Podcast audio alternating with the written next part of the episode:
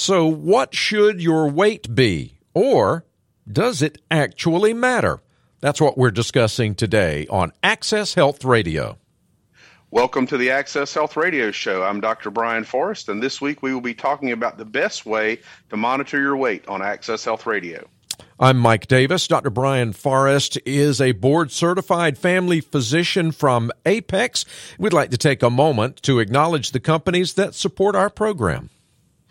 Thanks to Marley Drug in Winston-Salem for supporting our show. They mail-order generic medications directly to your home, often with free shipping at costs that are much less than the big box pharmacies. Check them out at marleydrug.com. We'd also like to thank WeCare Pharmacy, our local pharmacy in Apex, for sponsoring our tip of the week. You can check them out at wecareofapex.com. The folks there will also be helping us out with some special shows this year on prescription medications. And we'd also like to thank Wake Family Eye Care, who sponsors Access Health Radio Trivia, and you can check them out at wakefamilyeyecare.com. Also, Dr. Badwan will be our special guest for some upcoming shows on eye health. Dr. Forrest, if folks have questions after today's show, want more information perhaps about weight loss or dieting, or they'd like to find out more information about your practice, where can they go to find that? Well, they can always, after the show, listen to an on-demand podcast at WPTF.com or check it out on Apple Podcast. We also have links to that on AccessHealthRadio.com. If they have a question they'd like us to answer on the show, they can send that to AccessHealthRadio at gmail.com. Dr. Forrest, it is that time of year when people try to get a few pounds off. Maybe they put on a few pounds in the last few months. And recently, we went over some of the best diets here on the show. And you gave us some great advice on what you thought were some of the best ones that are available right now. But I understand that when it comes to healthy weight and weight loss, pounds might not be the best measure. Tell us more. Mike, for years, we have used scales as a way to determine health. There are thousands of options for scales people can buy, and there are many assumptions that we have made about weight in the past that are actually wrong. And so what we're going to talk about today is how to measure your weight from a health perspective. And, you know, many people remember Peyton Manning, the quarterback. Now, by no means was he in unhealthy shape during his NFL years. However, if we used one of the common height weight charts or even body mass index, a more commonly used medical measure, he gets identified as obese and very overweight. Now, he was about 6'5", but he only had a 32-inch waist. And intuitively, anybody looking at him on TV would not think that Peyton Manning needed to go on a diet. The problem is that many body types, especially those that are athletic, or sort of at the extremes in terms of height, make things like height weight charts and even body mass index or BMI almost useless. Those traditional measures do work for average body types, you know, when you're looking at large groups of people, but not everybody fits those average dimensions. So if we're not going to use height weight charts or BMI, what is the best way to measure if people are overweight or their level of fitness? How do we go about doing that? Well, fitness, that's an entirely separate measurement, and we're going to get into that on a different show. But deciding for someone if they're overweight, there's a very simple way to do it that doesn't require expensive scales, body fat analysis, or anything else. All it takes is a simple tape measure. So studies that have been done in terms of health show that as long as your waist size is less than half of your height in inches, that you are medically not overweight in terms of negative health effects. In other words, if you're 6 foot tall, which is 72 inches, and your waist size is less than 36, then your weight is not harming your health. If we use our earlier example of Peyton Manning, the football player at 77 inches tall with a 32-inch waist, it turns out he could be up to a size 38 waist without being considered overweight from a health standpoint. So he actually has 6 inches to spare, even though a traditional measures like BMI or height weight charts would have said, again, that he would be overweight or obese. So let me say the formula again and also give some details because it's important how people measure it as well. So first, make sure you've got an accurate height on yourself. A lot of us forget that, over the years we might settle down a half inch or two. And so measure yourself, against the wall with no shoes or socks on kind of thing, and get an accurate height to start with. And then you want to measure your waist circumference. And to do that, you want to stand and place a tape measure around your middle, where the tape measure comes just above your hip bones.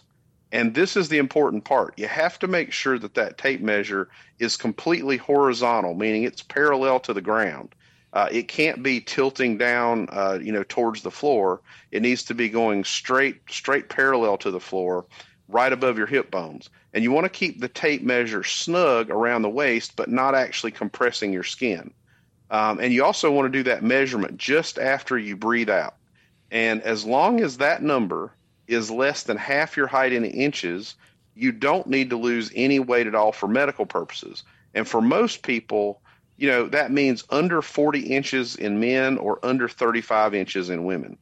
And I can't hold my breath, right? You can let it out, but you can't hold it. That's okay, right. All right.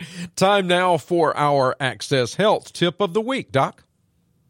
Your ideal weight is not always able to be calculated by traditional means. Being less than half your height in inches at the waist is a terrific goal, but something else that can be useful is measuring percent body fat. There are devices that will measure this by putting your hands or feet on metal that measures the electrical resistance. But remember that we are 70% water, and having more or less water in our bodies, like being dehydrated, can affect that electrical resistance and make even those devices somewhat inaccurate. So again, measuring size rather than weight can be a more accurate measure. For example, there's actually calipers that measure the amount of body fat under the skin, and those can also give a more reliable measure than just a scale alone. Well, Dr. Forrest, now I feel like I can throw my scale away and just go with a tape measure. And I have several of those around the house. But, of course, the flip side is I might not like what that says either, huh? Straight ahead. Maybe. Yeah, after the break, we're going to talk more about body types and accurately measuring weight for health. A fascinating topic today. Stick around here on Access Health Radio. We're talking about getting your accurate weight today on Access Health Radio with board-certified family physician Dr. Brian Forrest. I'm Mike Davis. Thanks for joining us. Dr. Forrest, I know some people, and especially men, that wear 32-inch size pants, even though around the middle they might be more like a size 42. Can people just – you were talking about using a tape measure for measuring what weight we should be. So can I just use my pant size instead of using the tape measure? Well, Mike, you've seen people like I have that they push their pants down below their abdomen in the front, mm-hmm. It's basically their belt sometimes is aimed straight at the ground. So you can't necessarily go by pant size. That's a great point. And what I tell people to do is actually use a tape measure. And I know exactly what you're talking about in terms of, how it can be different. So measuring at what we call your umbilicus or belly button, mm-hmm. Which for many people is sort of their maximum waist size, is more accurate. But again, level, horizontal, parallel to the floor at just above your hip bones is very good. It also brings up the important aspect of body shape. We all know that some people carry their weight in their abdomen, and we also know other people that carry it like in their lower body. And the surprising fact is that when people are overweight, according to the scale, but carry their weight lower on their body, like in their legs, they actually tend to be healthier for a given weight. So that means where you carry the weight can actually be very important. And from a medical standpoint, carrying it around the middle, or what we call central obesity, is where that extra weight actually does the most damage and where it's most related to heart disease and type 2 diabetes. Okay. So, Dr. Forrest, what is the best way to carry extra weight if you do have any? Well, we don't necessarily get much choice about that, but the lower the better. Mm-hmm. When extra adipose tissue or fat is below the waist, it does not seem to relate to poor health outcomes nearly as much. Some people have sort of referred to body shapes as pears and apples, And it turns out that you are going to have some extra weight. Being a pair is much healthier. And many people, though, just naturally have the body type that they got, you know, from genetics. Dr. Forrest, besides diets and exercise, what are ways that people can possibly change their body shape or their type? Or do we have options? Well, you know, for health, diet and exercise are the mainstays of what keep us healthy and definitely are the keys for having normal weight. But often genetics is the main source of body shape or type. And, you know, many times we'll see athletes, and I'm talking about people that might swim miles in the pool each day, that might be doing an hour workout every day, and they still have body fat that accumulates in areas that they can't seem to budge. And some people have pockets of body fat that, you know, even with normal weight are still larger than they would like. And that's why, you know, that we have medical technology now like body contouring or what some people call thermal sculpting. And it's become very popular. Many celebrities take credit for their appearance. They'll say that, you know, they did the perfect diet or fitness program when in fact, many of them have used these same medical technologies to make them the shape they want to be. One of those technologies that I'm very confident in is sculpture, or what some people call warm sculpting. And that's a totally non-invasive treatment, meaning that it's all on the skin surface. There's no surgery or needles, and the skin surface stays at a normal temperature. And the laser shines through the skin and removes unwanted fat cells permanently from the body. We have many patients who actually get this done over their lunch hour because it only takes about 25 minutes. And it can remove 25% of body fat in one of those given areas. And a lot of times people can go right back to work without any residual pain or noticeable effects. And, again, using sculpture laser fat removal is not for weight loss. It's intended to remove fat only in the areas where the device is placed, which is usually about a 6 to 8 inch area at a time. But we've been using that technology for patients at our office for 4 years now, and I don't recommend any of the other techniques that involve freezing the fat or where medical instruments have to puncture the skin. Many people have told us that those procedures can be very uncomfortable, and they've had to recover or heal for a while after that. So that's why we only use the sculpture device. Well, that technology sounds really great. I know you've mentioned it on the show in the past, but some people may be wondering how expensive is that and can people afford it? Well, Mike, it is expensive. Unfortunately, the equipment is cutting-edge FDA-approved technology that, millions of dollars went into researching and to make sure it was safe and effective and to get it approved by the FDA. And it's very costly to operate. I can tell you that the actual cost to operate medical devices like that can be over $1,000 per day. And we do the best we can, at our office to make that affordable for patients. Typically, we're offering it at less than 50% of what the manufacturer actually suggests for that. Straight ahead, we'll be going over the key points from today with Dr. Forrest, and our Access Health Trivia of the Week is straight ahead. This is Access Health Radio. Welcome back to Access Health Radio with board-certified family physician Dr. Brian Forrest. I'm Mike Davis. We're talking about your weight today, and we'll talk more about that. We've got some key points to talk about in just a moment. But first, it's time for our Access Health Trivia of the Week. Dr. Forrest? Adolphe Quetelet, a Belgian scientist and sociologist, actually came up with the concept of BMI in the early 1800s in what he called social physics.